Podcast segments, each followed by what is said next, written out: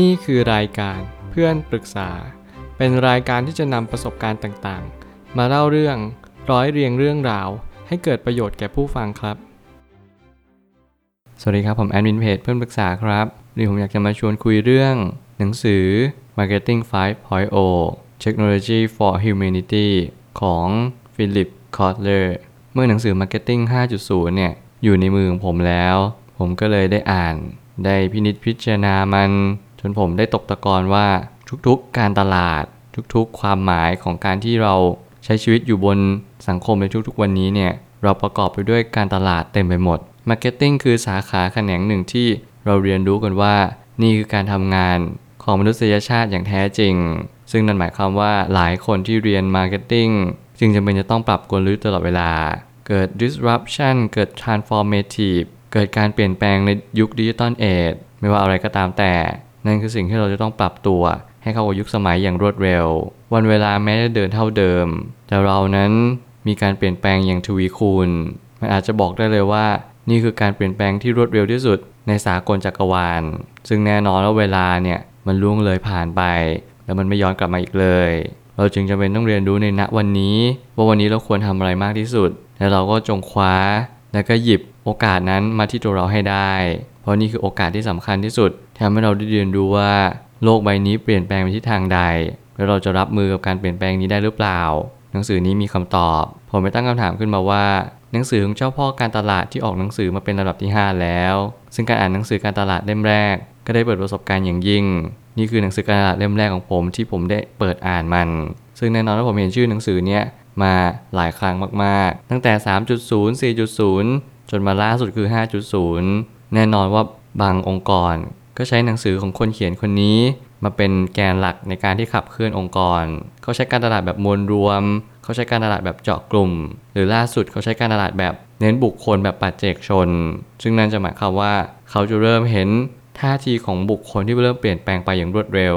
การตลาดนี้จะไม่ได้เจาะกลุ่มแบบแค่กลุ่มใดกลุ่มหนึ่ง หรือแบบมวลรวมแล้ว แต่เราจะเจาะแบบปัจเจกชนไปเลยทีเดียว นั่นหมายความว่าเราจำเป็นต้องดูแต่ละคน เพราะแต่ละคนที่มีอิทธิพลต่อสังคมเนี่ยเขาจะเป็นการตลาดที่ดีที่สุด โดยที่เดี๋ยวนี้เนี่ยการที่เราจะเห็นสื่อเห็นแอด เห็นสิ่งที่มันเป็นโฆษณาชวนเชื่อเนี่ยอาจจะน้อยลง เพราะว่าคนมีสื่อที่เข้าถึงได้ง่ายขึ้น แต่แน่นอนวิจารณญาณก็ต่ำลงเช่นเดียวกัน สิ่งนี้คือสิ่งที่เราจะต้องคำนึงแล้วก็คิดทบทวนให้มากที่สุดเท่าเราทำได้ เพราะการตลาดนั้นกำลังแทรกซึมไปทุก ๆ บริบท รวมถึงตัวเราเอง ก็กำลังเป็นเครื่องมือของการตลาดอีกต่อหนึ่ง เช่นเดียวกัน หากลองมองดูการตลาดในยุคสมัยนี้ ที่กำลังเปลี่ยนและเปลี่ยนแปลงอย่างทวีคูณขึ้น เราจะพบได้เลยว่า เทคโนโลยีได้ส่งผลต่อสิ่งที่เรียกว่าความคิดของเรามหาศาลมาก ถ้าเราลองเช็คกันดีๆ เราจะรู้ได้เลยว่าความคิดเราถูกเชฟตลอดเวลา การถูกปรับเปลี่ยน โดยสื่อ โดยความคิดเห็น โดยข้อเท็จจริง หรือว่าแหล่งอ้างอิงใด ๆ ก็ตามแต่ นั่นแหละจะเป็นสิ่งที่ทำให้เราได้มีความคิดแบบการตลาดต่อไปด้วย อย่างที่ผมได้พูดพอดแคสต์นี้ มันก็เป็นเหมือนสื่อสื่อหนึ่ง แน่นอนอาจจะเป็นการตลาดย่อมๆที่ทำให้ผมได้มาเชิญชวนทุกๆ คน ให้มาฟังสิ่งที่ดี ให้เราทุกคนกลายมาเป็นคนที่ดีต่อสังคม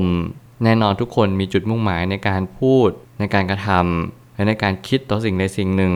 แต่ผมก็ยังเชื่อว่าทุกๆการกระทำล้วนแต่โน้มน้าวในทางที่บุคคลที่พูดนั้น หรือผู้ส่งสาร ต้องการให้ผู้รับรู้หรือผู้รับสารเนี่ยได้กระทำตาม เราจำเป็นจะต้องใช้วิจารณญาณอย่างยิ่งในการตรวจสอบพินิจพิจารณามัน อย่าพยายามปักใจเชื่อสิ่งใดสิ่งหนึ่ง เพราะสิ่งนั้นเนี่ยเราจะต้องตรวจสอบให้ละเอียดถี่ถ้วนว่ามันทำให้ชีวิตเราดีขึ้นได้อย่างแท้จริงหรือเปล่า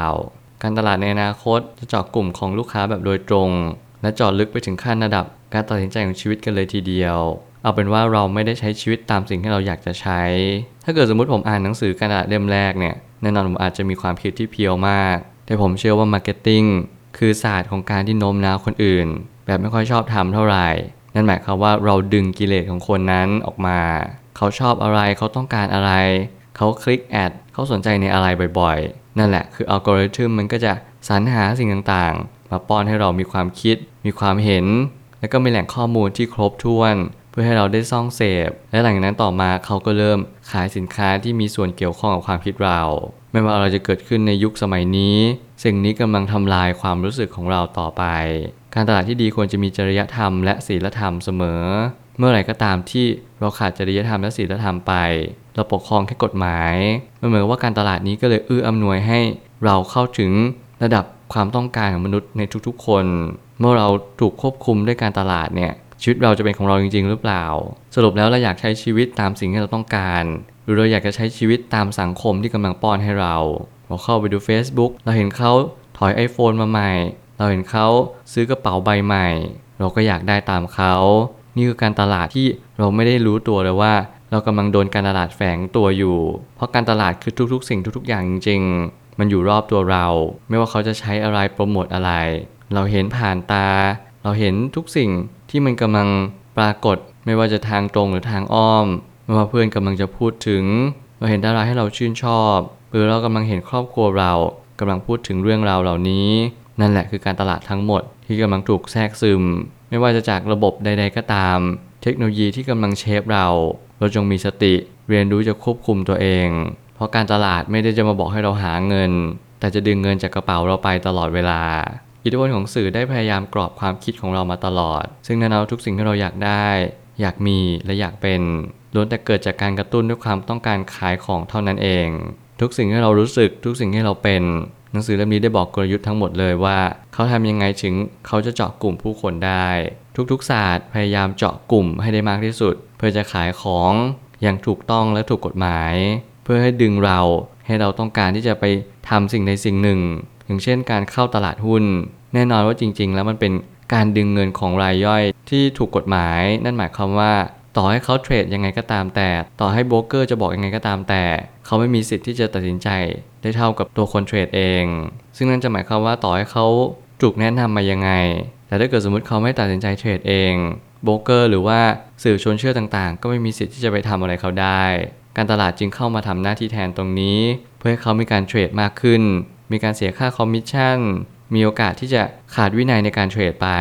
สิ่งนี้ผมเชื่อว่าทุกการกระทำไม่ว่าจะเป็นการโน้มน้าวใดๆก็ตามแต่ มันคือผลประโยชน์ทั้งนั้นเลย แล้วเราจำเป็นต้องระมัดระวังอย่างยิ่ง เพราะวิธีการในหนังสือเล่มนี้บอกไว้ทุกๆ อย่างในอนาคต สิ่งที่น่ากลัวที่สุดกลับกลายเป็นหุ่นยนต์ ซึ่งมันไม่ใช่มนุษย์อีกต่อไป เราจึงจะต้องระมัดระวังอย่างยิ่ง ในการตรวจสอบในการคิดและพินิจพิจารณาจริง ๆ สุดท้ายนี้ทางนี้ การแบ่งแยกของการตลาดจะเริ่มต้นขึ้นแล้ว เพราะความอิสระของการตลาดคือกลยุทธ์แบบไร้กระบวนท่าเพราะยุคสมัยนี้มีรูปแบบที่หลากหลายในการเข้าถึง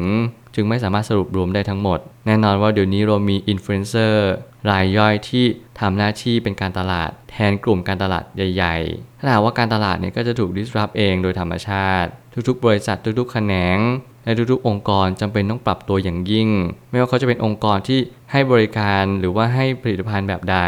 เขาต้องเร่งปรับตัวให้มากที่สุด เพราะรายย่อยเดี๋ยวนี้สามารถเริ่มทำการตลาดได้ด้วยตัวเอง ผ่านการที่สื่อเหล่านั้นมีผู้ติดตามมากกว่าหมื่นหรือแสน หรือบางทีก็เป็นล้านคน นั่นแหละจะเป็นจุดขายของที่ดีที่สุดที่ทำให้ผู้คนนั้นติดตาม ให้ผู้คนนั้นเห็นภาพภาพหนึ่งเขาก็เลยมีความเชื่อว่าสิ่งนี้คือสิ่งที่ดีที่สุดสำหรับชีวิตเขาเพราะมนุษย์เป็นสัตว์สังคม มนุษย์ชอบ copycat เรามีการเลียนแบบเป็นเรื่องธรรมดา การตลาดอาจจะไม่ให้สิ่งที่เลวร้ายที่สุดในชีวิต เพียงแต่การตลาดมาทำให้เรารู้ว่า เรามีสิ่งที่ขาดและมีสิ่งที่ต้องการมากน้อยเพียงใด จงเรียนรู้จากสิ่งที่เรามี ดึงสิ่งที่เรามีมาใช้ให้เกิดประโยชน์สูงที่สุด พยายามเลิกมองสิ่งที่ตัวเองขาดเพราะ marketingจะทำให้เรารู้ว่าเราขาดอะไรบ้าง แล้วจะมีวิธีใดที่เราจะได้มันมา ผมขอให้ทุกคนมีสติในชีวิตประจำวัน เรียนรู้การตลาดอย่างเข้าใจ แล้วรู้เท่าทันมัน อย่าให้ marketing หรือคนใดคนหนึ่งมาควบคุมชีวิตเรา เพื่อให้อิสระนั้นเกิดขึ้นกับตัวทุกๆ คน เราทุกคนจึงจำเป็นจะต้องเข้าใจ marketing ให้ชัดๆ แล้วเราจะพบเจอทางออก ผมเชื่อว่าทุกปัญหาย่อมมีทางออกเสมอ ขอบคุณครับ รวมถึงคุณสามารถแชร์ประสบการณ์ ผ่านทาง Facebook Twitter และ YouTube และอย่าลืมติด Hashtag เพื่อนปรึกษาหรือ f r ร e n d Talk ด้วยนะครับ